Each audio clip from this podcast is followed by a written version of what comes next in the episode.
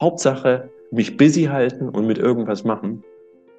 Und dann nach zwei, drei Monaten habe ich gesagt, nee, das ist alles Quatsch. Das, ist, das sind alles deine Muster. Das heißt nicht, das sind alles tolle Ideen, die würde ich allen empfehlen. Ich kann meine Auf Aufschriebe gerne allen weitergeben. Das sind wirklich tolle Ideen, glaube ich, aber darum ging es nicht, sondern das war einfach mein, meine Art Trauma-Response, dann die ganze Zeit auszuagieren.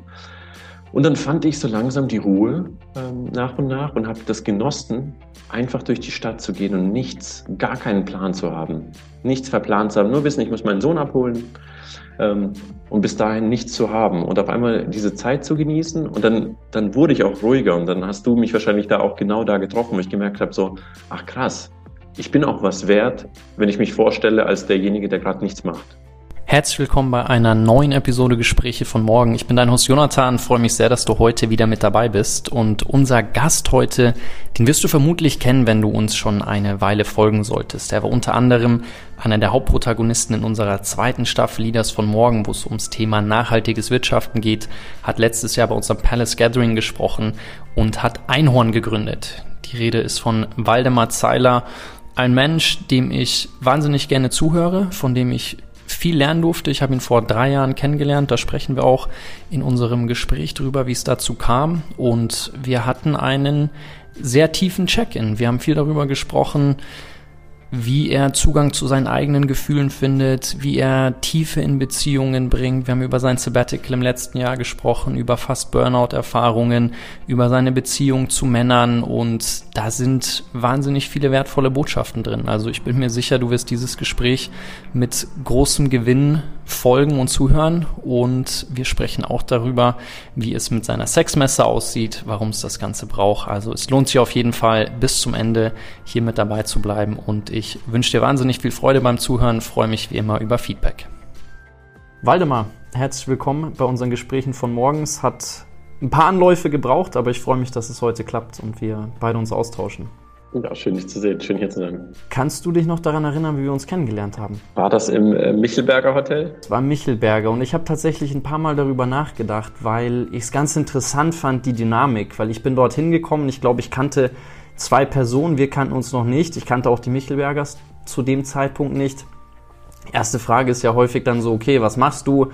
Und ich habe ein bisschen erzählt und habe damals, wir haben uns ja das letzte Mal bei uns beim Palace Event gesehen und dann war der erste Gedanke, ah, okay, macht auch ein Event, du musst mit Waldemar und Philipp reden, weil die machen auch ein Event. Und dann war es so, okay, ihr macht ja, das war der Zeitpunkt, wo ihr im Olympiastadion Phase wart. Und mein Gedanke war, als ich euch zugehört habe, was mache ich eigentlich dafür, ich, in Anführungszeichen, kleine Sachen? Und es war interessant von der Dynamik, weil ich mir, ich habe mich dadurch irgendwie unbewusst total klein gefühlt und habe euch kennengelernt und dachte so, wow, ihr dreht ja ein, ein ganz anderes, viel größeres Rad. Philipps erster Kommentar war dann auch, liest du eigentlich gar nicht die Zeitung, bekommst du gar nicht mit, was wir hier alles machen. Und ich fand das ganz spannend, weil dadurch hat sich eine eine interessante Dynamik zumindest aus meiner Wahrnehmung heraus entwickelt. Und ich kann mich daran erinnern, weil in dieses war, ich glaube, es ging zwei, drei Tage und wir saßen dann mit Matze Hilscher auch zusammen und hatten über Podcasts gesprochen. Ich hatte dich damals schon gefragt, ob wir irgendwann mal quatschen wollen und freue mich sehr, dass es jetzt drei Jahre später geklappt hat. Wir haben zwischenzeitlich ja schon was gemacht zusammen. Ich habe jetzt nicht drei Jahre warten lassen. Stimmt. Nee, ich fand es auch schön. Also ich meine, ich habe dann auch gemerkt, so ein Beziehungsaufbau, wir haben dann das von morgen die Staffel zusammen gedreht mit Maya, die ja auch damals dabei war. Mhm. Und du hast bei Palace gesprochen und vielleicht nehmen wir das mal als Überleitung, weil du warst letztes Jahr im Oktober, als du da hingekommen bist, mitten in einem äh, Sabbatical und ich habe dich wahnsinnig entspannt erlebt. Und du warst so total, also ich fand es total angenehm, in deiner Präsenz zu sein. Sollte ich auch lieb von meinem Bruder grüßen, ähm, okay. der gemeint hat, ihr hättet ähm, mit einem Kaffee drauf angestoßen, dass ihr euch wiedersehen werdet. Und wollte mal hören, wie es dir jetzt geht, weil du bist ja jetzt offensichtlich nicht mehr im Sabbatical mhm. und ähm, Ah, nee, äh, offensichtlich nicht. Ähm, und ich sehe nämlich so nach dieser Zeit. Es ist schön, dass du das irgendwie so ansprichst. Ähm, das war echt eine krasse, ähm, eine krasse Zeit. Und ich frage mich so, wie bin ich da wieder in was anderes reingeraten, wenn man so eine Referenzerfahrung eigentlich äh, gemacht hat. Äh, ich bin, also ich bin, also ich mache ja auch sozusagen, was glaube ich ganz wichtig ist, sozusagen, ich war zwar im Sabbatical, aber ich mache auch so ein zweijähriges Training gerade, Timeless Wisdom Training, das sehr äh, tief geht, wo es sehr viel um Gefühle geht, wo es sehr viel um Traumata-Bewältigung geht, äh, wo du ganz in die frühe Kindheit gehst, aber auch irgendwie in äh, transgenerationales Zeugs. Und das ist wie eine Waschmaschine, wenn man sagen, die Menschen, die das durchfahren, diesen zwei Jahren, die sind wirklich in, in einer Waschmaschine. Ähm, und so fühle ich mich auch. Und, und gleichzeitig hat das was Schönes, weil ich mich lebendiger fühle.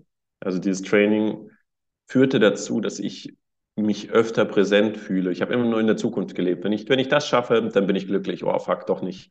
Äh, und so ging das eigentlich mein ganzes Leben lang, aber ich war eigentlich nie im Hier und Jetzt. Ähm, und dadurch lerne ich sozusagen mehr sozusagen auf mich zu hören, meine Gefühle zu, äh, zu hören, andere besser zu fühlen, mehr, besser in Beziehung zu gehen und habe öfter das Gefühl, am Leben zu sein.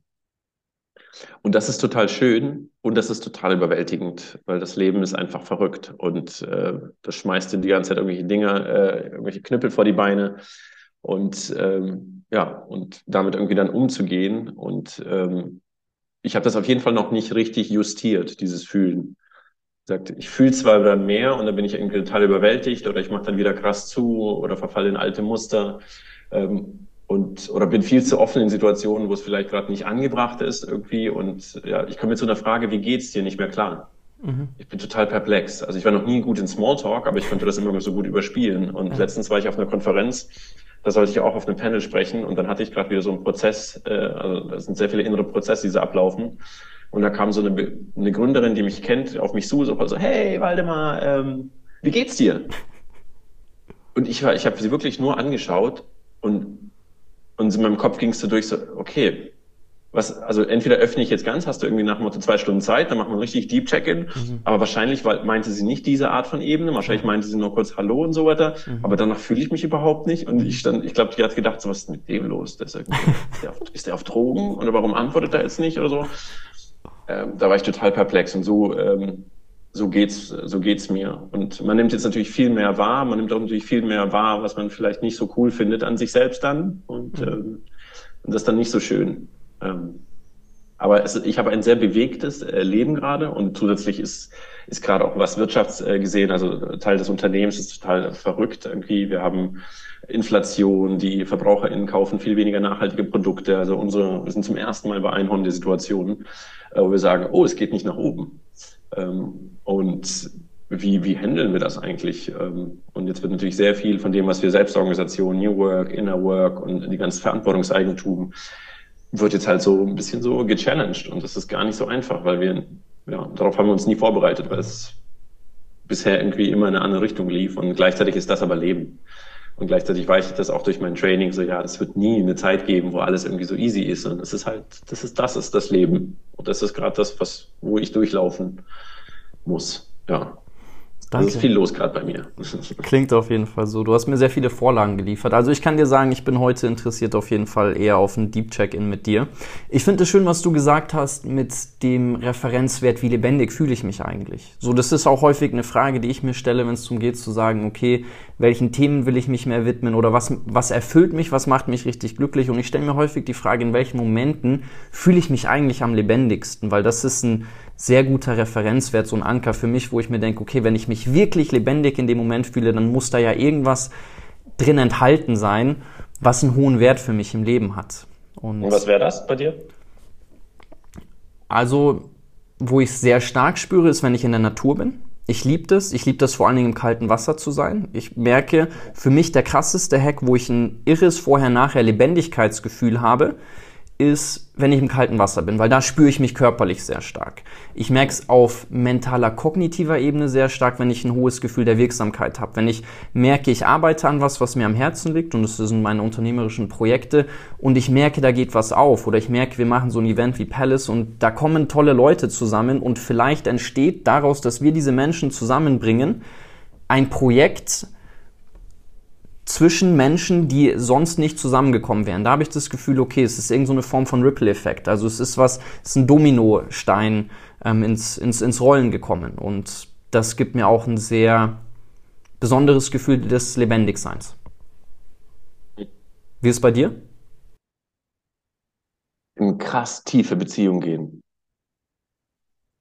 Das ist, das ist für mich etwas, was ich auch neu entdeckt habe. Ich habe nie nie gemerkt, dass ich dadurch, dass ich mich selbst nicht doll gefühlt habe und sehr nur in meinem Ratio unterwegs war, ähm, gar nicht in der Lage war, richtig Beziehungen einzugehen. Und jetzt merke ich langsam, was das für, was für eine Lebensqualität mir gefehlt hat und jetzt langsam wieder in mein Leben kommen darf, dass ich in der Lage bin, mich zu beziehen und wirklich so ein, ich habe zum Beispiel ähm, eine Triade, ich habe äh, einen wöchentlichen Austausch, anderthalb Stunden mit zwei Frauen, auch aus dem Training.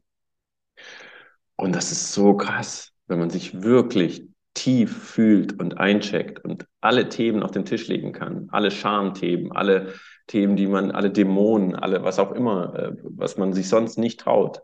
Und wenn man dann so einen Raum hat, wo man das so, so machen kann, ähm, wieder Lebendigkeit kommt, wie dann jetzt, also wenn ich darüber spreche, kriege ich jetzt Gänsehaut und es ist irgendwie und spüre das, okay, wow, das ist irgendwie, das ist meine Art des Körpers gerade zu zeigen und sagen, da, da, da, da merke ich, okay, da kommt jetzt, da kommt jetzt Leben ähm, rein und ähm, Sport. Ich bin gerade total äh, auf einem Tennistrip, total. Ich habe gespielt seit einem Dreivierteljahr Tennis und ähm, habe mir das letztens gedacht so, also eigentlich Tennisprofi zu sein, ist auch geil. Das, das ist ein bisschen spät. Ich habe so ein YouTube-Video angeschaut, ähm, How to Become a Pro at 40. 15 Minuten, mir wurde eigentlich nur davon abgeraten.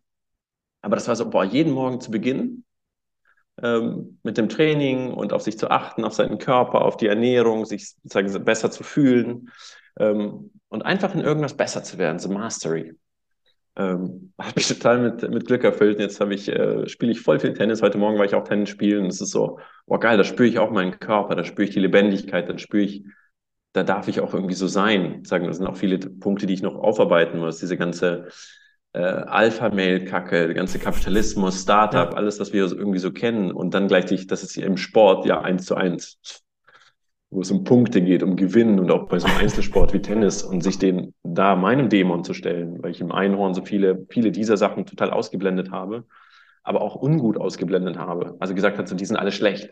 Diese Anteile von mir und meiner Männlichkeit vielleicht und so weiter sind schlecht, alle per se schlecht. Ähm, und jetzt merke ich so, aber ich, ich habe da richtig Freude dran, wenn ich so einen Punkt mache beim Tennis und ich habe den Gegner richtig schön in eine Ecke gebracht und dann gehe ich ans Netz und dann bringe ich ihn in Bedrängnis und dann schließe ich diesen Punkt ab das macht mir Freude. Und ist das jetzt cool? Äh, oder ist das genau das Problem und das Patriarchat, äh, das ich eigentlich versuche zu bekämpfen? Aber sich dem zu stellen und nicht so pauschal entweder zu sagen, früher war es geil, jetzt ist es scheiße, sondern so, ja, was ist es denn das? Und was ist es in dir, dass das so, dass so eine Lebendigkeit auslöst? Und das ein bisschen detaillierter zu sezieren, das ist äh, ganz spannend gerade. Also ich kann das total nachvollziehen, was du sagst mit dem Thema so besser zu werden und auch zu spüren. Und es muss gar nichts unbedingt mit dem Gegenüber zu tun haben, wenn man vor allen Dingen so, ich liebe ja auch äh, Sport, jeglicher Form früher viel gekickt. Und zu spüren, okay, du holst viel aus deinen Fähigkeiten raus. Ich meine, vor zweieinhalbtausend Jahren, die griechischen Philosophen haben viel darüber geschrieben, so dass, wenn du das Gefühl hast, viel aus deinem Potenzial zu machen, dass das natürlich zu einem gewissen Glücksempfinden führt. Und wenn du noch Profi werden möchtest, ich glaube, Tennis wird hart, aber ich weiß nicht, ob du Paddeltennis mal probiert hast. Wir bauen ja da aktuell in Deutschland ein paar Anlagen auf und da können wir dich auf jeden Fall noch in die Bundesliga bringen. Also das. Wie, wir bauen da ein paar Anlagen auf. Wer, wer macht das? Ähm, wir haben letztes Jahr eine Organisation gegründet, weil es mein Lieblingssport. Ich liebe das. Ja? Und, ja, Geil. ja. Und wir kommen hoffentlich bald nach Berlin. Also ich, das ist ganz organisch entstanden. Ich habe wirklich ähm, vor fünf, sechs Jahren hatten wir bei von morgen spanische Mitarbeiterinnen mit drin und dann haben wir irgendwie gesagt, wir spielen Paddle. Ab vor 17 Jahren zum ersten Mal den Schläger von Iker Casillas geschenkt bekommen, damals Real Madrid Torwart, wusste nicht mal, was das ist. Ich meine, bin in Südafrika groß geworden, dachte, das ist irgendwie ein Beachbed oder so, konnte nichts damit anfangen. Und man sagt ja, dass Paddle irgendwie eine Mischung aus Tennis, Squash, Badminton und Schach ist. Und wenn du darüber sprichst, so jemanden in die Ecke zu drängen, das ist halt Paddel. So, ich, ich komme nicht aus dem Schlägersport, habe das Gefühl, da bin ich sehr, sehr schnell deutlich besser geworden. Man kommt viel schneller rein, deswegen ist es der schnellst wachsende Sport in Europa aktuell. Und ähm, so wie ich spiele jetzt hobbymäßig in die zweite Bundesliga mit und ähm, ist auch ein das gutes Gefühl. Das macht wahnsinnig viel Spaß. Also wenn wir in Berlin starten, dann signen wir dich gerne ab für für unsere Mannschaft. Wir sind gerade in den Verhandlungen. Ich hoffe, wir kommen, wir sind, Let's do it. Sind bald da. Ich, äh, das habe ich voll, äh, voll Bock drauf. Ich hätte, äh, ich habe Lust, in irgendwas nochmal Profi zu werden. Auch, vielleicht auch noch zu probieren. Ich scheitere gerne dran, aber einfach mal sagen, wie wird es denn gehen? Welche Hacks gibt es? Natürlich ein neuer Sport ist natürlich auch total geil. Ja. Ähm, okay, wir haben eine gemeinsame Mission. Ganz aufgegeben. Okay, wie gesagt, ich glaube, Tennis ist hart, aber ähm, wir haben einen gemeinsamen Plan, ähm, können uns im Nachgang zu austauschen und dann machen wir Geil. Waldemar wird Paddelprofi. Das andere Thema, was du angesprochen hast, muss ich sagen, teile ich auch. Also ich hatte gestern ein sehr schönes Podcastgespräch, auch gegen eine Stunde. Ich habe mich danach wahnsinnig lebendig gefühlt. Ich habe mit einem New Yorker Professor gesprochen über Serendipity-Forschung und Purpose-Driven Leadership und wir haben uns eine Stunde lang so schön die Bälle hin und her gespielt und hatten so einen schönen Austausch. Also dieses Erkenntnis zugewinnen und das Gefühl zu haben, was Neues erkannt zu haben, was man vielleicht vorher noch nicht wusste. Deswegen, ich habe Philosophie studiert und ähm, da hatte ich dieses Gefühl häufig auch so, okay, man hat irgendwie zwei Dinge zusammengebracht und, und was Neues erkannt, gibt auch ein schönes Gefühl des Lebendigseins. Aber lass uns nochmal auf dein Sabbatical zurückkommen, weil mich würde es total interessieren, wie, wie es überhaupt zu der Zeit gekommen ist, was du in der Zeit gemacht hast, was du für dich da mitgenommen hast, gelernt hast, vielleicht auch wen du es empfehlen würdest. Ähm, viele Fragen auf einmal, pick dir einfach eine raus und äh, ja. kannst dir ein bisschen erzählen. Also ich glaube, ich hatte für das Sabbatical jetzt auch keine Wahl. Dadurch, dass ich dieses Training ähm, Anfang letzten Jahres gestartet habe, und das war wirklich eine krasse Waschmaschine ähm, am Anfang. Das kann man sich nicht vorstellen. Ich hätte mir das nicht vorstellen können. Ähm, ich weiß gar nicht, warum ich an diesem Training teilgenommen habe, weil ich hätte das gar nicht verstanden, wenn mir das gepitcht worden wäre. Ähm, ich habe dann am Ende teilgenommen, weil ein paar Leute, die ich, die ich sehr schätze, mit denen wir auch zusammenarbeiten, das schon gemacht haben, die gesagt haben, mach das einfach. Und ich ziemlich verzweifelt war, dass ich nicht weitergekommen bin mit meinem, mit meinem Ratio und Psychotherapie gemacht habe. Und das war aber alles immer so rationale Ansätze. Und ich meinte, aber irgendwas hat gefehlt. Und zwar so, fuck it, probier einfach was aus, was du nicht erklären kannst, ist auch egal. Ähm, vielleicht ist es ja, es war wirklich ein bisschen so Verzweiflung zum Training. Und dann war ich in diesem Training. Und dann hat es mich so weggehauen, weil es beginnt mit Modulen eben die Aufarbeitung der Kindheit zum Beispiel. Mhm. Man macht zwei Tage Vater, man macht zwei Tage Mutter. Ähm, und dann denkst du, ja, was soll ich zwei Tage mit meiner Mutter reden? Und auf einmal lagen alle am Boden. Ähm, und es ist so, ähm, das war für mich ja, total überwältigend, auch mal Migration aufzuarbeiten. Mhm. Dann ist der Ukraine-Krieg losgegangen und ich habe ja äh, Wurzeln in der Ukraine, beziehungsweise meine Großeltern sind dort äh, bei Odessa geboren worden. Ähm, und auf einmal ja, war ich komplett in dieser Waschmaschine und gemerkt, so, du kannst das nicht. Also du kannst nicht Einhorn machen und diese Inner Work machen. Das heißt, du musst jetzt irgendwo pausieren und ähm, dann habe ich mich eben für Inner Work entschieden. Und zum Glück ging das eben bei Einhorn zu sagen, so ich ziehe mich jetzt ein halbes Jahr raus, ähm, um, ja, um Zeit für Inner Work zu haben. Und ja, und das war total krass. Und, und es war wichtig auch nicht zu reisen, weil die meisten denken so, Sabbatical, mhm. geil, mhm. Weltreise. Mhm. Erstens ging das bei mir nicht. Also ich habe ein äh, Kita-pflichtiges äh, Kind ähm, und ähm, meine Frau hat selbst gegründet. Und das heißt, es war klar, wir sind in Berlin und ähm, ich halte ihr den Rücken frei, soweit es geht und bringe meinen Sohn eben zur Kita um, um neun und hole ihn dann ab um 16 Uhr. Und dann ist diese Zeit in Berlin zwischen neun und 16 Uhr für mich.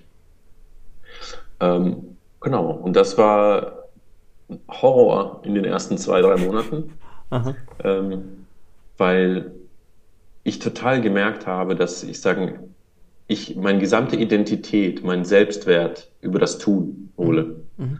und eigentlich einen total kleinen Selbstwert habe, wenn ich das nicht habe, dann denke ich oder habe ich gedacht, das verbessert sich äh, jetzt, dass ich wertlos bin. Nur wenn ich jemand erzähle, boah, hey, ich bin der Einhorngründer oder ich, äh, ich habe keine Ahnung, versuche das Olympiastadion zu mieten oder whatever. Ähm, hat viele Aspekte eben davon gehabt, ähm, neben dem Impact und dem Purpose, aber eben auch diesen Teil anzuschauen und sagen, so, du willst die ganze Zeit was machen und am Ende willst du durch das Machen dir eine Zugehörigkeit sichern. Und du denkst, wenn du nichts machst, darfst du nicht Teil von einer Community sein oder du darfst nicht Teil von etwas sein. Und das auszuhalten, eben auf der Couch zu sitzen, meinen Sohn hinzubringen und dann bin ich eigentlich jeden Tag spazieren gegangen im Volkspark Friedrichshain. Also es sind so zwei, drei Kilometer Umkreis. Nur spazieren, sitzen, meditieren, nachdenken und ja, das war voll schlimm, weil ich gesagt habe, so, ich kann, ich kann mit mir selbst nichts anfangen, sondern mhm. ich muss die ganze Zeit was tun und dann, das war auch so, diese Programme, die da bei mir abgelaufen sind. Ich habe versucht, ähm, dann habe ich mir angeschaut, irgendwie, oh, Fassadenbegrünung, total spannend. Oh, ist auch voll das gute Impact-Thema. Oh, krass, das ist sogar viermal so viel wie Dachbegrünung. Oh, krass. Und auf einmal habe ich angefangen, Bücher dazu zu lesen, mit Experten zu sprechen. Ich habe sie getroffen. Ich habe einen krassen Fassadenbauer getroffen, habe voll die Dinger gesponnen, wollte schon eine deutschlandweite Aktion, ein Crowdfunding machen, wie alle ihre Fassaden begrünen können. Habe mich total drüber aufgeregt, wenn ich Flächen gesehen Also diesen Modus, den ich ja halt die ganze Zeit mache. Und dann dachte ich mir, what the fuck? Du fällst jetzt genau in das Ding. Und das ist mir auch mit, äh, dann wollte ich auf einmal eine ähm, Psilocybin, äh, Psilocybin äh, Company aufbauen. Und gesagt, Pilze, das ist das neueste Ding. Ich habe noch Pilze genommen ähm, und fand das total geil. Und dachte ich mir so, wow, die kommen jetzt, die Startups kommen, die Finanzierungen steigen, die steigen alle darauf ein. Wir machen eine äh, Company mit Pilzen und äh, das Ganze auf Verantwortungseigentumbasis. Und dann war ich auf einmal auf diesem Track und habe Bücher gelesen, Podcasts gehört und so. Hauptsache, mich busy halten und mit irgendwas machen. Und dann nach zwei, drei Monaten habe ich gesagt, nee, das ist alles Quatsch, das, ist, das sind alles deine Muster. Das heißt nicht, das sind alles tolle Ideen, die würde ich allen empfehlen. Mhm. Ich kann meine Auf, Aufschriebe gerne allen weitergeben. Das sind wirklich tolle Ideen, glaube ich, aber darum ging es nicht, sondern das war einfach mein, meine Art Trauma-Response, dann die ganze Zeit auszuagieren. Und dann fand ich so langsam die Ruhe ähm, nach und nach und habe das genossen, einfach durch die Stadt zu gehen und nichts, gar keinen Plan zu haben. Mhm. Nichts verplant zu haben, nur wissen, ich muss meinen Sohn abholen ähm, und bis dahin nichts zu haben und auf einmal diese Zeit zu genießen und dann, dann wurde ich auch ruhiger und dann hast du mhm. mich wahrscheinlich da auch genau da getroffen, wo ich gemerkt habe, so, ach krass, ich bin auch was wert, wenn ich mich vorstelle als derjenige, der gerade nichts macht. Mhm und das nicht nennt, dass er Einhorngründer ist und so weiter. Und gemerkt habe, so krass, die Leute mögen dich teilweise sogar noch mehr. Du kannst einfach Chit-Chat machen. Ich konnte vorher keinen Smalltalk machen. Mhm. Das war mir zu nieder. Was mhm. willst du über Smalltalk reden? Lass die Welt retten. Mhm. Und auf einmal genoss ich Smalltalk. Auf einmal konnte ich mit, mit Leuten irgendwie mingeln, habe gemerkt, so krass, denen ist egal, was du machst. Bist du, du bist einfach ein cooler Mensch oder du bist halt gerade nicht so ansprechbar. Und das ist, das ist entscheidend. Und das war eine wunderschöne Phase, viel mehr präsent zu sein, Zeit für sich zu haben, viel mehr Connection zu haben zu meinem Sohn, zu meiner Partnerin. Ja, und jetzt, äh, halbes Jahr später, zu merken, so, fuck, ich bin da komplett raus. Ich bin wieder total im Hamsterrad und, äh, ja, und bedauere das total. Stellt sich ja dann auch die Frage so nach einem gesunden, glücklichen, erfüllten Leben, so was das ausmacht und inwieweit unsere Lebensform, wie wir es äh, hier haben, ich meine, so, ich glaube, wir sind beide sehr viel gereist, haben viel gesehen, unter anderem sechs Jahre ja in Südafrika gelebt und war aber auch viel in anderen Ländern, wo du merkst, okay, Umgang mit Zeit, Umgang mit so, wann fühle ich mich gehetzt, all diese Punkte, ähm, die sind halt ganz anders. Eine ganz andere Lebensform. Du hast in einem ähm, LinkedIn-Beitrag von dir, der mich sehr angesprochen hat, auch eine spannende Frage dazu gestellt und hast gemeint, die war gar nicht so leicht zu beantworten, was man auch gerade rausgehört hat bei dir. Und zwar die Frage, wer bin ich eigentlich, wenn ich nichts mache? Ich hatte mal ein Buchprojekt über das Scheitern auch geschrieben und habe damit ein paar Menschen gesprochen, die total erfolgreiche Unternehmer und Unternehmerinnen waren und dann stellenweise total unverschuldet in, in Insolvenz geraten sind und sich auch gedacht haben, okay, wie kann ich jetzt eigentlich nach draußen gehen? Die haben sich stellenweise im, im Haus versteckt, weil du ja in Deutschland extrem gebrandmarkt bist und es total stigmatisiert ist. Allein dadurch, dass das Insolvenzrecht in Deutschland ja irgendwie im Strafrecht verankert ist und du das Gefühl hast, du bist total schuldig, du hast hier was falsch gemacht und ähm, solltest dich gar nicht mehr blicken lassen. Die haben auch diese Frage gestellt, okay, wer bin ich, wenn ich jetzt nicht mehr dieser erfolgreiche Geschäftsführer bin? Hm. Wie hast du eine Antwort für dich darauf gefunden? Oder wie würdest du es, wie war es so nach drei, vier, fünf, sechs Monaten? Wie hast du die Frage für dich beantwortet? Wer bist du, wenn du nichts machst? Was hast du im, im, im Smalltalk dann gesagt? Also ich habe gesagt, ich mache gerade eine Pause und das Gefühl mit mir selbst, das war eigentlich so, hey, du bist eigentlich ganz okay. Mhm. Ja, ist eigentlich auch, ja, du bist, du bist fehlbar, du bist ein Mensch, du bist alive, du hast Qualitäten, du bist oft ein cooler Dude und manchmal bist du unausstehlich und du bist kompliziert und, ähm, und das ist okay. Ähm, und das, ja, und du fühlst dich happy, auch wenn du jetzt, auch wenn du gerade nichts machst. Da ist natürlich trotzdem ein Zug. Also ich, ich habe schon gemerkt, ich kann das nicht, ich kann das nicht nichts machen. Sozusagen irgendwas zieht mich krass auf, auf Projekte oder größere Projekte und Menschen zusammenbringen. Das mhm. ist irgendwie so ein, das ist schon etwas in mir und das wusste ich schon immer. Mhm. Ja. Und das, das war für mich neu irgendwie so, dass es okay ist, mhm. ähm, gerade nichts zu machen. Du hattest in einem Gespräch auch, auch darüber berichtet, dass einer der weiteren Gründe, mal abgesehen von deiner Zwei-Jahres-Journey da gerade, warum du diesen Sabbatical oder warum du dir diese Zeit genommen hast, auch damit zusammenhing, dass du so eine Art fast Burnout hattest. Wie hast du mhm. das denn gespürt? Also du sprichst ja auch viel über Gefühle und sich selber spüren und auch artikulieren zu können, wo du ja auch gerade auf deiner Reise bist, irgendwie darüber sprechen zu können, wie es dir geht und, und, und was du gerade empfindest. Wie hast du diese Phase empfunden? Also wie hat sich das bemerkbar gemacht? Wo war für dich der Zeitpunkt, wo du gemerkt hast, boah, ich muss jetzt mal echt hier einen Stopp reinhauen, ansonsten könnte das wo ganz anders hingehen? Also totales Nicht-Fühlen, was dazu führt, dass man halt überhaupt nicht da ist. Und das merkt, das merkt zum Beispiel mein, mein Sohn am schnellsten. Und dass du eine sehr, äh, sehr kurze Zündschnur hast. Mhm. Und ich war dann super schnell gereizt oder super schnell irgendwie und konnte das einfach nicht handeln. Kleinigkeiten, mein Sohn will vielleicht irgendwas oder irgendwas passt gerade nicht. Ich bin dann sehr schnell irgendwie aufbrausend geworden oder konnte das irgendwie nicht halten oder musste weg und habe gemerkt, so, ich kann gerade gar nicht mit mir sein, das zieht irgendwas. Und ähm, und ja, einfach keine, kein, das Leben nicht wirklich genossen. Einfach zu viele Momente, wo ich gesagt habe, ich will jetzt, ich will jetzt eigentlich nur ins Bett. Mhm.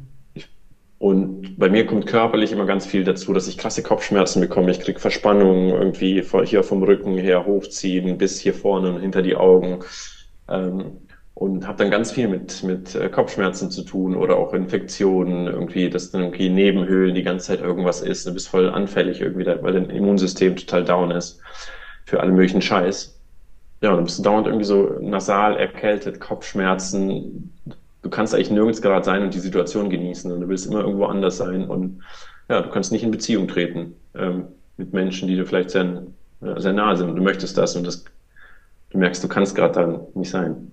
Du hast vorhin gesagt, dass du jetzt das Gefühl hast, nachdem du wieder angefangen hast zu arbeiten nach dem Sabbatical, dass du schon wieder so ein bisschen im Hamsterrad angekommen bist. Was sind denn deine Learnings aus der Phase aus dem letzten Jahr, dass du sagst, okay, was machst du, um nicht wieder an den Punkt zu kommen? Also wie schützt du dich da auch selber? Ich glaube, es gibt mir so eine gewisse Demut, sagen, nicht zu viel irgendwie eine Art Überidentifikation zu haben mit mhm. dem, was du tust, mit, mit einer Firma oder mit einem Projekt oder mit irgendwas und sagen, das ist ja, das ist nicht, das bist nicht du. Also das Projekt ist nicht, bist nicht du. Das ist, du bist ein Teil davon und du bist irgendwie mittendrin im Leben und spielst irgendwas und du hast ein, bist ein Puzzleteil davon, aber es bist nicht du.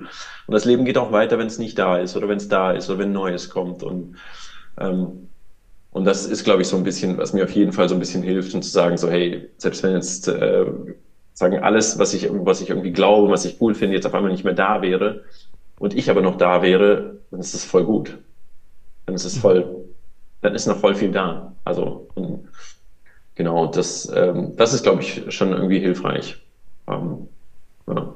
ja, das ist auch ein schöner Gedanke, wirklich sich eher auf sein Sein und das, was man ist und nicht das, was man hat oder ähm, ja, was man tut, zu reduzieren.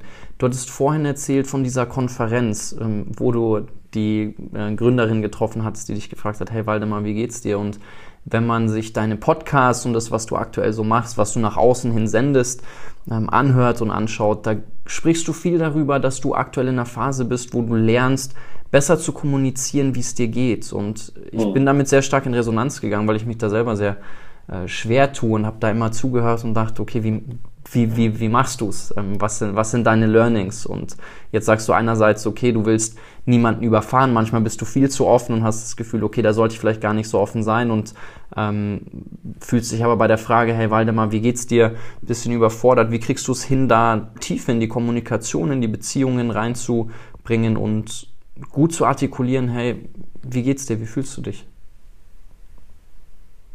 Also ich glaube, es heißt nicht umsonst Inner Work. Das mhm. ist wirklich Arbeit. Also ein Teil davon kann sein, den, den ich verfolge, ist zum Beispiel Meditation.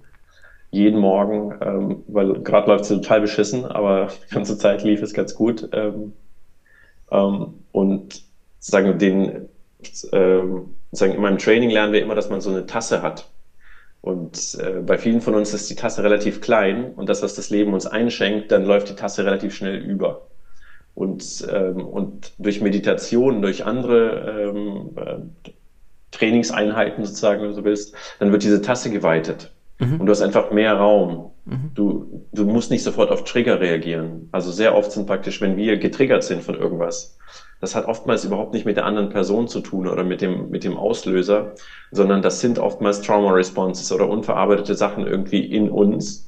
Ähm, und wenn du diese Tasse weitest, durch zum Beispiel meditieren, durch zum Beispiel bestimmte in Beziehung gehen, anders zuhören, ähm, dann hast du mehr Optionen. Du musst nicht mehr sofort in diesen Trigger reinlaufen, sondern du kannst erstmal in dich reinfühlen und sagen, oh, oh, ich bin krass getriggert gerade und wie macht sich das bemerkbar? So krass, ich krieg hier eine Gänsehaut sozusagen oder ich krieg hier voll den Kloß oder meine Haut fängt an, ich werde total heiß oder so weiter. Solche, sowas war für mich unmöglich überhaupt zu denken und zu sagen, hä, wie, ich habe meinen Körper einfach nicht gefühlt. Mhm. Ich kann alles denken. Dann habe ich alles versucht zu theoretisieren mhm. und, und dann können wir tolle Gespräche miteinander führen, aber danach merkt man so, habe ich sehr oft gemerkt, so ich bin voll, ich war so voll erschöpft geht auch viel um Argumentation und so typischer Männer-Talk und die wollen sich was beweisen und, und, und dann denkst du so voll, so der Kopf brummt, man geht dann raus und denkt sich, was war denn das? Mhm. Also es war keine Verbindung, wir haben einander nicht gefühlt, wir haben auch sich, ich habe mich auch selbst nicht gefühlt. Mhm.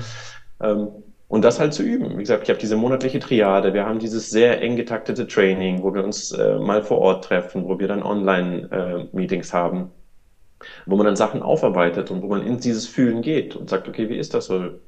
Was, was fühle ich denn, wenn mir Fragen irgendwie zu meiner Mutter oder zu meinem Vater gestellt werden? Oder zum Beispiel zu meiner Herkunft? Und, ähm, und wie, wie macht sich das bemerkbar? Und je öfter du das praktisch in einem safen, safen Raum machst, ähm, desto mehr weitest du diese Taste. Und es ist irgendwie im, immer mehr, ganz vorsichtig, leicht nur. Das sind jetzt nicht riesen Steps irgendwie so und da ist man erleuchtet, sondern ganz langsam kriegst du immer mehr Raum zwischen Aktion und äh, Reaktion und ähm, ja, und manchmal klappt es halt auch nicht. Und dann, weil da stehen jetzt irgendwie ähm, 38 Jahre ähm, meiner Sozialisierung versus jetzt manchmal irgendwie ein Training und das, das, das auch anzuerkennen und zu sagen, das ist ein langer Weg. Ähm, der ist auch nicht abgeschlossen jetzt, wenn dieses Jahr das Training zu Ende ist, sondern ähm, ja, da gibt es noch ganz viele Sachen anzuschauen bei mir. Das ist ein sehr schönes Bild mit der Tasse. Ich mag das gerne. Auch so die Möglichkeit, Dinge in sich zu integrieren, sie nicht nach außen zu projizieren, sondern in sich annehmen zu können, um dadurch auch, also es ist ein Nebeneffekt, glaube ich, dann auch andere besser annehmen zu können und zu spüren, okay, dann kommen halt neue Trigger. Also du hast vielleicht einen Trigger in dir annehmen können und lachst dann vielleicht auch darüber und merkst, okay, ist jetzt wieder äh, mein typisches Muster und dann kommt das nächste Thema. Was sind Punkte, wo du merkst, okay, das sind immer noch, wenn man dich triggern will, wie kann man dich gut triggern, wenn du es teilen möchtest, weil nicht, dass irgendjemand hört und sich denkt, okay, jetzt habe ich das äh, Geheimrezept, wie ich Waldemar triggern kann? Ich glaube, wenn ich mich unfrei fühle, mhm. wenn ich das Gefühl habe, jemand engt mich ein oder jemand beschränkt meinen Handlungsspielraum ähm, oder ich werde nicht gehört, mhm.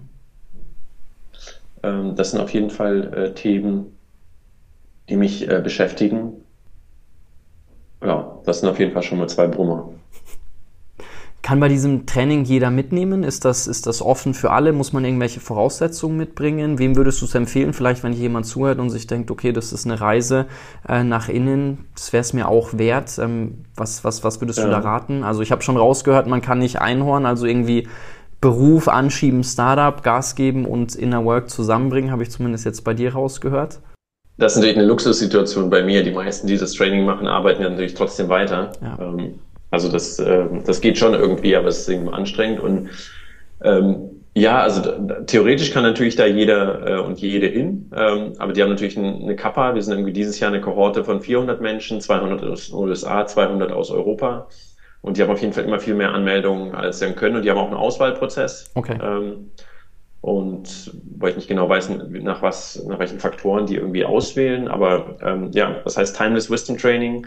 Ähm, das ist nicht für, für alle was, mhm. sicherlich. Also für mich war es total, ähm, total das Richtige zu dem Zeitpunkt in meinem Leben. Ähm, und es ist halt sehr intensiv. Also das muss man sich halt irgendwie, das sind ähm, insgesamt, glaube ich, so fünf, sechs Wochen im Jahr muss man sich sozusagen frei machen, komplett. Okay. Und wenn du dann Familie hast oder sowas, ähm, da ist halt in diesen zwei Jahren dann auch so Familienurlaube und so weiter, wird, äh, muss man schon hart verhandeln. Mhm.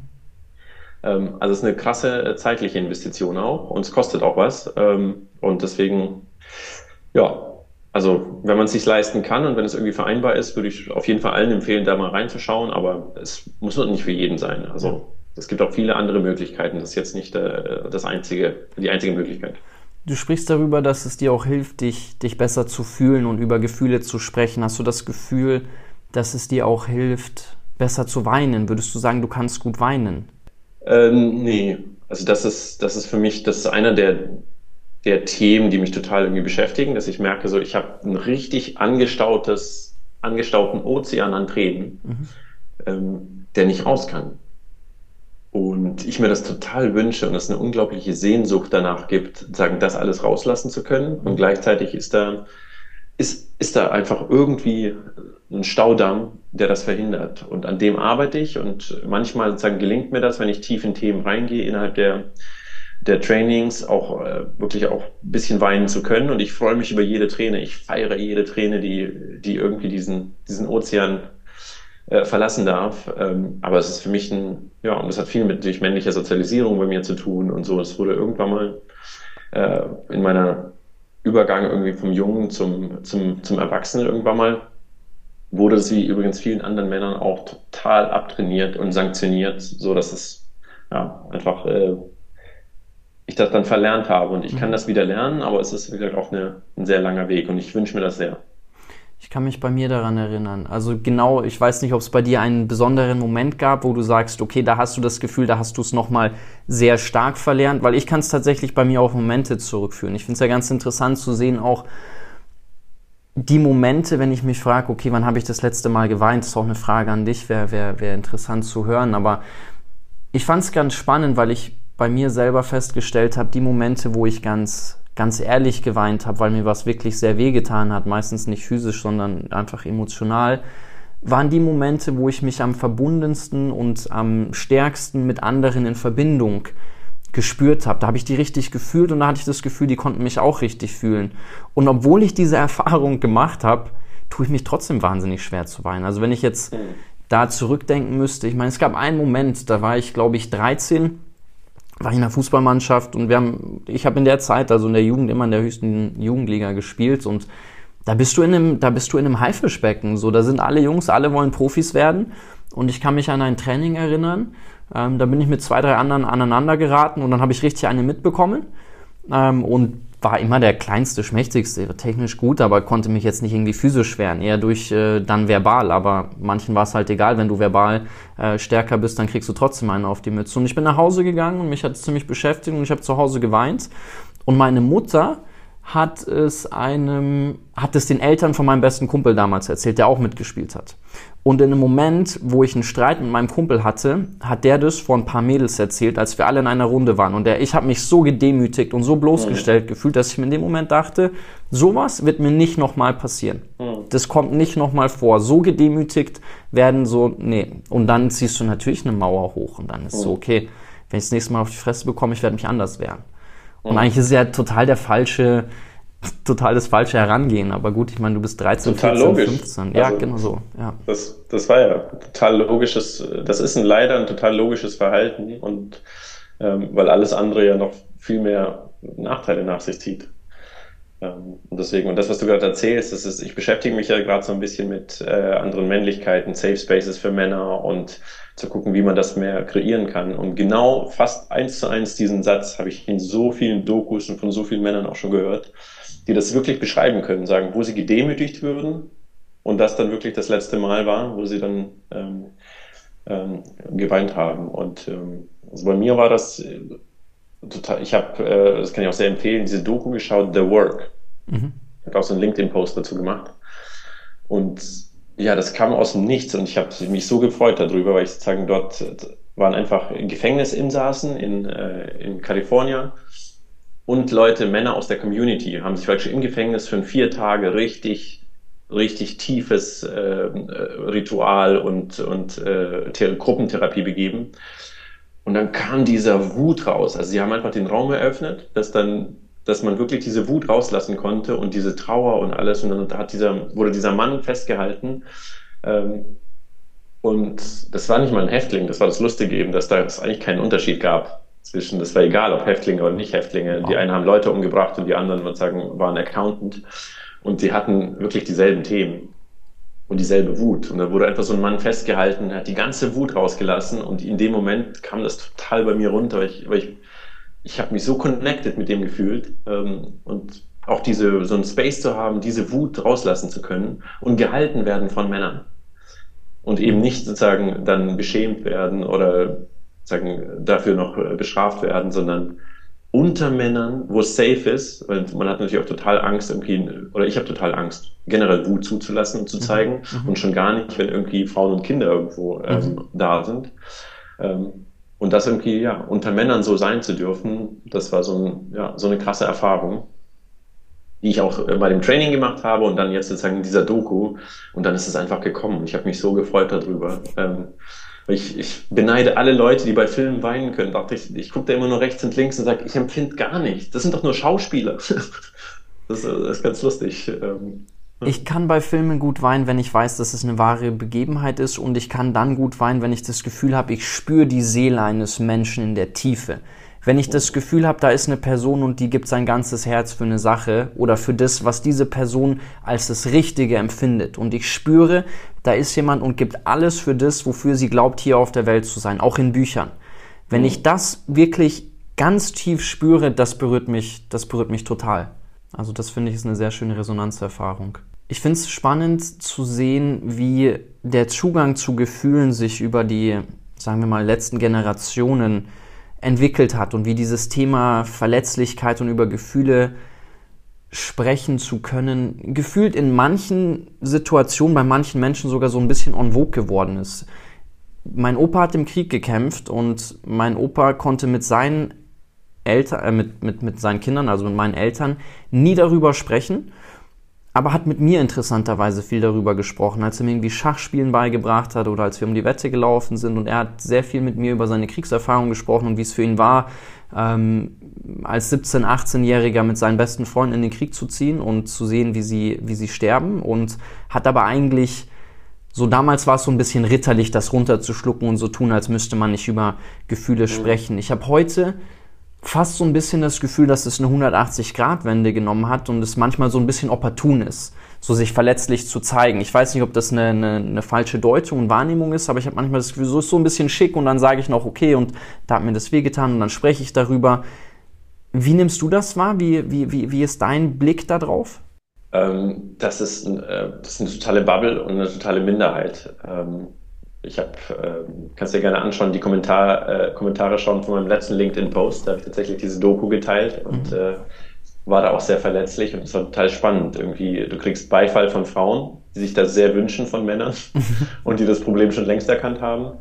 Und ein paar wenige Männer und ganz viele Männer, die ganz klassisch sozialisiert sind und die sagen, was soll diese ganze Gefühlsduselei mhm. und das ist doch genau das Problem und ähm, also nein, wir sind total weit davon entfernt. Wie können wir auch anders sein? Das Patriarchat ist Jahrtausende alt. Mhm. Ähm, und wir sind alle total geprägt, transgenerational ist das alles runtergegeben worden. Und ähm, ja, diese Gefühle, das bestraft werden für Gefühle bei Männern und nur Wut mhm. ist eigentlich bei Männern irgendwie zugelassen. Ähm, das steckt so tief in unser aller Knochen, ähm, dass das, also, das ist eine Mini-Bubble. Vielleicht kommt es irgendwie so vor, dass über das Thema überhaupt mal aufkommt.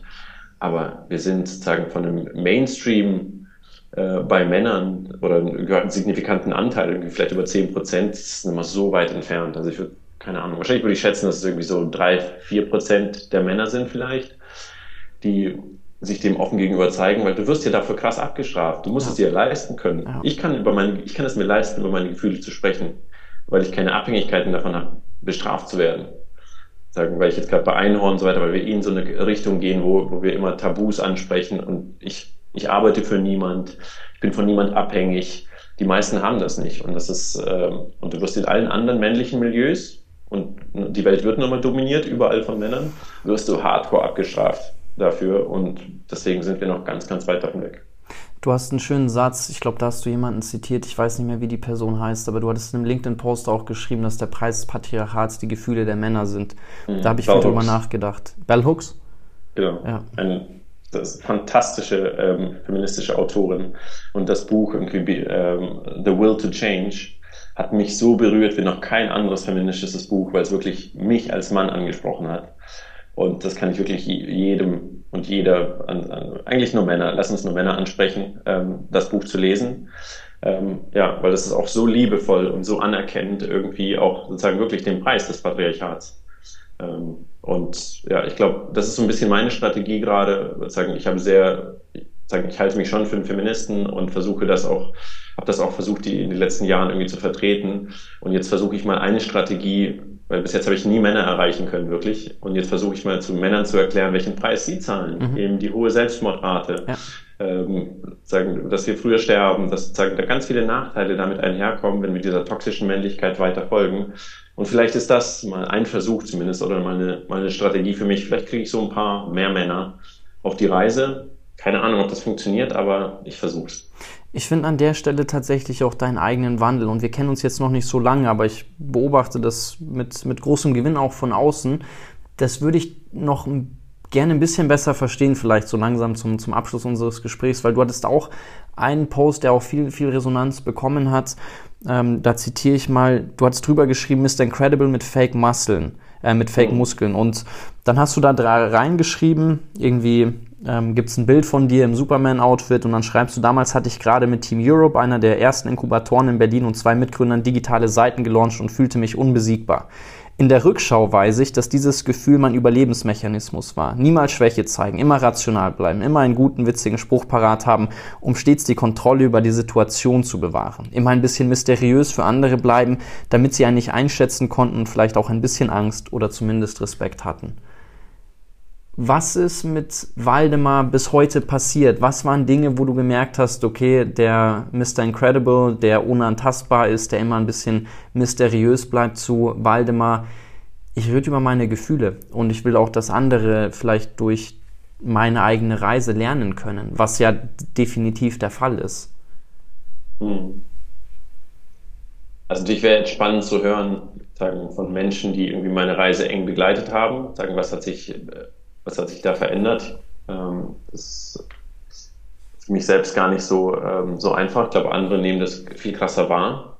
Ähm, und ich glaube, ich habe einfach sozusagen, ich habe andere Optionen bekommen zu sein und habe gemerkt, dass diese Strategie, die ich mitbekommen habe, ähm, etwas ist, was, was nicht meins war. Das ist nicht und das hat mich auch nicht glücklich gemacht, sondern es hat mich eher unglücklich gemacht. Mhm. Ähm, das war auch dieses, dieses Mysteriöse, das war so spannend. Ich habe dieses, äh, ich war so hardcore auf den Track irgendwie nach dem Studium irgendwie mit 30 Millionär sein und habe alle Bücher von Warren Gates, äh, von Warren Buffett, Bill Gates und alle irgendwie gelesen und die ganze Sun Tzu für Anleger und what the fuck es da alles gibt. Und ein Buch hieß The 48 Laws of Power. Ja, Robert so. Greene, ja, genau. Alter Falter, das ist. Und dort stand diese ganzen alten Krieger und ihre ganzen, ähm, ihre ja. ganzen Philosophien von Genghis Khan und so weiter und das ja. auf heute übertragen. Und, ja. und eine war halt auch immer so, immer mysteriös bleiben. Mhm. Mhm. Du darfst niemals, darf dich irgendjemand in eine Schublade geben. Das heißt, du musst dich ständig verwirrt halten und, und das darf, du darfst nicht einschätzbar sein. Und das war, das, das war tatsächlich, ich dachte so, ja, deswegen ja, das ist voll cool, so unnahbar, aber dass das mit ganz viel Angst zu tun hat, also das ist auch natürlich irgendwie Teil des Kapitalismus und in der Blase, in der ich war, war das natürlich auch irgendwie total das, das normale Verhalten, dass das halt Angst auslöst bei Menschen. Und sie machen dann vielleicht mal kurzzeitig Sachen, die du irgendwie möchtest, aber aus Angst, nicht aus Verbundenheit. Und Liebe kriegst du da schon, dafür schon gar nicht. Ähm, und genau, das irgendwie, glaube ich, zu merken, dass in meinem Leben jetzt, glaube ich, irgendwie Beziehungen einfach einen viel höheren Wert haben. Das zu sagen, das ist, was ist eine Company? Das, das, ist ein virtuelles Konstrukt, eine GmbH, sonst irgendwas. Das am Ende sind das Menschen und äh, diese ganzen virtuellen Konstrukte können wir uns wegdenken. Und wie sind deine Beziehungen? Und wie tief sind die? Und, ähm, und das, das eher darauf einen Blick zu werfen. Jetzt keine KPIs dafür zu haben, aber zu gucken, okay, wie viel tiefe Beziehungen habe ich eigentlich in meinem Leben? Mhm. Und ich kann Hoffnung geben, wenn man nicht viele hat. Und äh, viele Männer, sehr erfolgreiche Männer, die ich kenne, haben nicht viele tiefe Beziehungen. Es ist erlernbar, weil man es nämlich nur verlernt hat. Als Kind kommen wir alle auf die Welt und können das. Ja. Und dann wird es abtrainiert. Und deswegen äh, möchte ich allen Männern da Hoffnung geben, die das schon aufgegeben haben. Es, man kann da wieder zurückkommen. Es ist nämlich veranlagt. Ich finde das ganz, ganz witzig in dem Buch, wie er dann auch durch Stories das so begründet, dass es total so wirkt, so, ja, das ist ja total logisch. Also bei dieser, ich, ich kann mich daran erinnern, ich habe das auch mit 18, 19 das Buch gelesen und dann sagt er, da ist dieser eine Kriegsherr, der eigentlich schon geschlagen war und, ähm, und gar keine Mittel mehr hatte und dann hat er den letzten Zug so ausgespielt, dass er dann seine Pferde und seine äh, Männer nach draußen geschickt hat, äh, vor die Tore und die Tore geöffnet hat. Und weil er immer mysteriös geblieben ist, hat der Feind sich gedacht, der hat noch irgendwas in der Hinterhand und der Feind ist abgezogen. Und so hat er dann doch noch die Schlacht gewinnen können, weil er sich genau an die Regeln gehalten hat. Und du denkst dir, ja klar, ja. ist ja total logisch. Ja. Oder du gibst zum Beispiel nur Proviant mit für den, für den One-Way. Das heißt, die genau. zurück geht gar nicht. Du kannst dir und lauter so Sachen, Alter, Alter. Ja. Und das, das lesen so Leute wie wir, so 18-Jährige, die irgendwie Millionär werden wollen und äh, denken und äh, ja, also unglaublich. Wie geht's dir heute, wenn du mit vielen Männern in einen Raum gehst? Du hattest mal einen Moment beschrieben, ich glaube auch innerhalb jetzt deines Zweijahresprogramms, wo ihr euch getrennt habt und dann eine Gruppe waren nur Frauen und die andere Gruppe waren dann nur Männer und du hast gespürt, okay, sofort der Check im Raum, hey, wen muss ich bei mir irgendwie in meiner Ecke haben? Wer ist, wer sind die Starken, wer sind die Dominanten? Und du screenst sofort. Das ist ja eigentlich dieses total tief verankerte, verwurzelte in unserem archaischen Gehirn irgendwo, dass du sagst, okay, jetzt Überlebensmodus und eigentlich ist es eine Männergruppe, wo jetzt niemand auf den, auf den nächsten äh, zugehen wird, vermutlich. Aber wie geht's dir da heute, wenn wir jetzt sagen würden, Waldemar, da drüben ist ein Raum, 100 Männer sind drin und du musst da rein? Ich glaube, erstmal würden die wirklich meine, glaube ich, Ursprungsreaktionen kommen. Also es wäre, glaube ich, erst Angst. Mhm. Und aus der Angst heraus trotzdem irgendwie gucken so, okay, wo muss ich vielleicht kämpfen?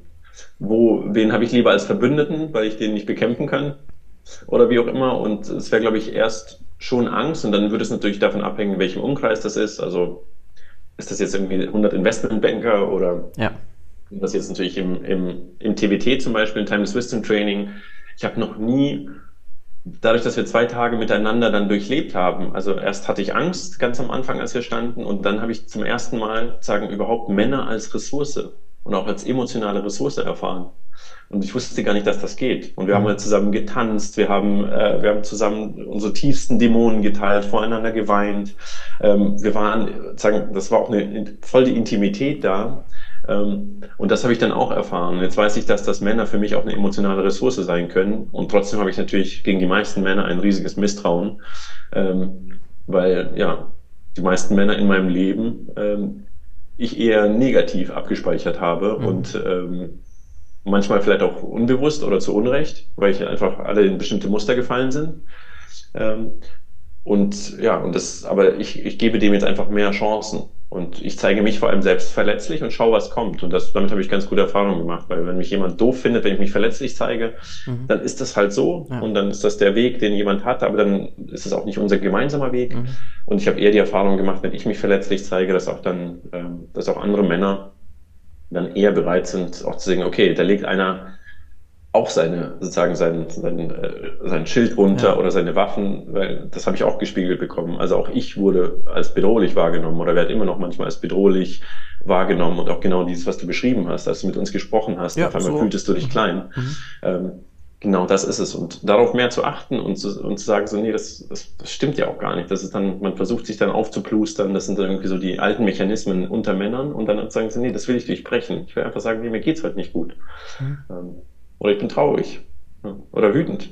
Du hast gesagt, dass tiefe Beziehungen auch erlernbar sind. Das ist also ein mutmachendes Statement deinerseits. Wie, wie gelingt es dir, die Tiefe in die Beziehung reinzubringen? Also was merkst du, hat dir dabei geholfen, das zu erlernen? Ähm, da ja. wirklich ähm, tiefe Beziehungen zu führen, weil das ja eine Riesenbereicherung fürs, fürs Leben ist. Ich glaube, am Ende, wenn du zurückschaust oder wenn du dir denkst, okay, wenn du jetzt vermutlich noch irgendwie 24 Stunden zu leben hättest, jemand sagt, Waldemar, morgen ist vorbei, dann sprichst du ja, dann wirst du die Zeit vermutlich nutzen, um mit den Menschen zu sprechen, wo du diese tiefen Beziehungen hattest und willst da nochmal diese Verbundenheit und die Tiefe spüren.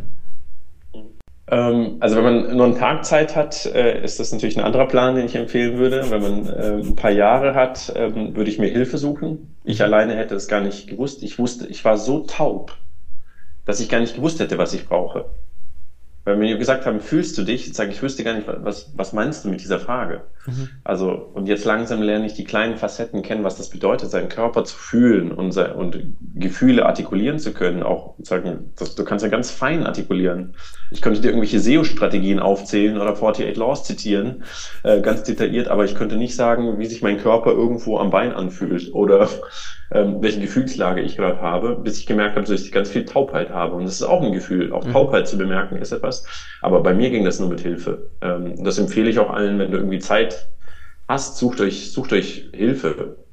Gerade als Mann kommt man da, kommt man, kommen viele da gar nicht ran. Ich kam da nicht ran.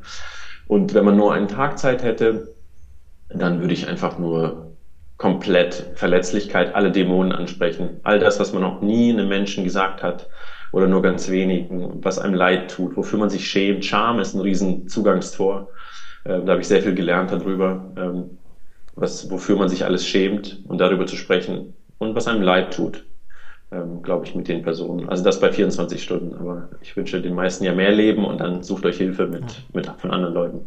Ich glaube, am Ende geht dann das Herz sowieso auf. Also am Ende wirst du sowieso weich. Nicht, dass ich jetzt aus Erfahrung irgendwie teilen könnte, zumindest kann ich mich nicht bewusst daran ähm, erinnern. Und Hilfe suchen ist dann in Form von Psychotherapie oder solche Trainings, Weiterbildungen, Menschen, die es vielleicht auch einfach gut können, oder? Genau, genau. Also es ist natürlich, ich habe, ich, ich halte mich selbst überhaupt nicht für spirituell. Das, was ich mache, wird schon unter spirituell sagen ähm, auch äh, sagen abgespeichert. Aber für mich war das einfach nur so Techniken an die Hand zu kriegen, wie man sich fühlt mhm. und wie man wie man mit anderen spricht und wie man teilt und ähm, zuzuhören. Also auch Otto Scharmer macht ja auch sehr viel mit Theory ja. U. Das geht auch voll in diese Richtung. Ähm, aber dazu muss man sich selbst irgendwie sich selbst erstmal fühlen lernen. Ähm, und da braucht man Hilfe, dass jemand irgendwie reingeht. Und sagen, was total hilft, natürlich in die eigene Traumatabewältigung mhm. reinzugehen und da einfach ähm, Profis zu holen, die mit einem da ein bisschen durchgehen. Und klassische Psychotherapie ist auch super. Ähm, für mich war das dann irgendwann mal ausgeschöpft und ich brauchte irgendwie noch mehr. Ähm, und da war für mich eher dieser Fühlenweg oder teils spirituelle Weg dann, wo ich einfach gemerkt habe, so wow, da ist noch richtig viel, was ich noch nicht kenne und äh, was ich noch anschauen kann. Magst du abschließend noch zwei, drei Sätze äh, dazu teilen, wie es mit eurer Sexmesse steht? Ähm, kommt da was? Darf man sich darauf freuen? Ähm, wie, ist, wie ist da der Stand? Ähm, also es ist, es muss passieren. Es ist, das haben wir gemerkt, sozusagen ein neues Verständnis von Sexualität und ähm, Menschen wirklich, das ist, wenn du so Menschen fragst, und es gibt auch viele Umfragen, welchen Wert Sexualität im Leben der Menschen hat, ist das immer ganz, ganz oben. Und gleichzeitig haben die wenigsten Menschen wirklich einen safen Space, wo sie sich hinwenden können und mehr über Sexualität lernen können, die eben nicht ähm, Porno ist, die nicht irgendwie die bekannten Messen ist, wo es einfach nur um die Objektifizierung der Frau geht und das ganze Misogyne und nur Männer mit Kameras dastehen. Mhm. Ähm, wir haben so eine Umfrage gemacht mit 5000 Menschen, davon waren 80 Prozent Frauen, die alle gesagt haben, wir wollen, wir haben Bock auf eine Messe. Also eigentlich äh, ist es fast eine, eine Sexualitätsmesse für Frauen. Ähm, und also das muss in die Welt. Das ist, das ist total klar. Mit allen, die ich darüber spreche, sozusagen Safe and Space zu haben, mehr darüber zu lernen. Ähm, das will und gleichzeitig sozusagen ist das für mich anders als früher. Wenn ich, früher war ich dann besessen von so einer Idee mhm. und musste das dann machen und hatte keine andere Wahl. Und jetzt ist schön zu wissen, zu sagen so, hey, diese Idee, es wäre schön, wenn die auf der Welt ist, aber ich muss es nicht machen mhm. und ich muss mich ready fühlen dafür und, ähm, und wenn sie auf die Welt gehört, wird sie auch kommen. Ähm, und deswegen, das gibt mir ein bisschen eine Entspannung. Deswegen, ähm, ich weiß gerade nicht, also ähm, wenn es sein soll, wird es passieren, aber ich habe keine Lust, beziehungsweise ich bin froh über die, über die Option zu sagen auch so, nee, lass doch mal reifen, du musst jetzt nicht sofort losrennen. Das ist, ähm, ist nicht immer nötig. Wenn ihr es macht und wir irgendwie supporten können, sag, sag sehr gerne Bescheid. Ähm, Waldemar hat, hat sehr, sehr viel Freude gemacht. Vielen Dank, dass wir da ein Deep äh, Check-in machen konnten. Danke für deine Offenheit. Wir machen dich zum Paddelprofi. Es ist notiert. Und ja, lass, lass, ich habe es noch nie gespielt, aber ähm, wenn es der Mix aus den Sportarten ist, da habe ich äh, richtig Bock drauf. Also wie gesagt, so ich dachte nicht, dass ich, nachdem ich ähm, früher Fußball gespielt habe, dass nochmal ein Sport kommt, wo ich mich nochmal neu verliebe und ähm, da ist passiert. Also ich nehme dich mal mit auf den Court, ich sag dir Bescheid, wenn ich das nächste Mal in Berlin bin und ähm, freue mich immer, wenn wir sprechen. Also es war, war sehr schön. Ich danke dir. Alles Gute für euch. Danke dir, Jonathan. Tschüssi.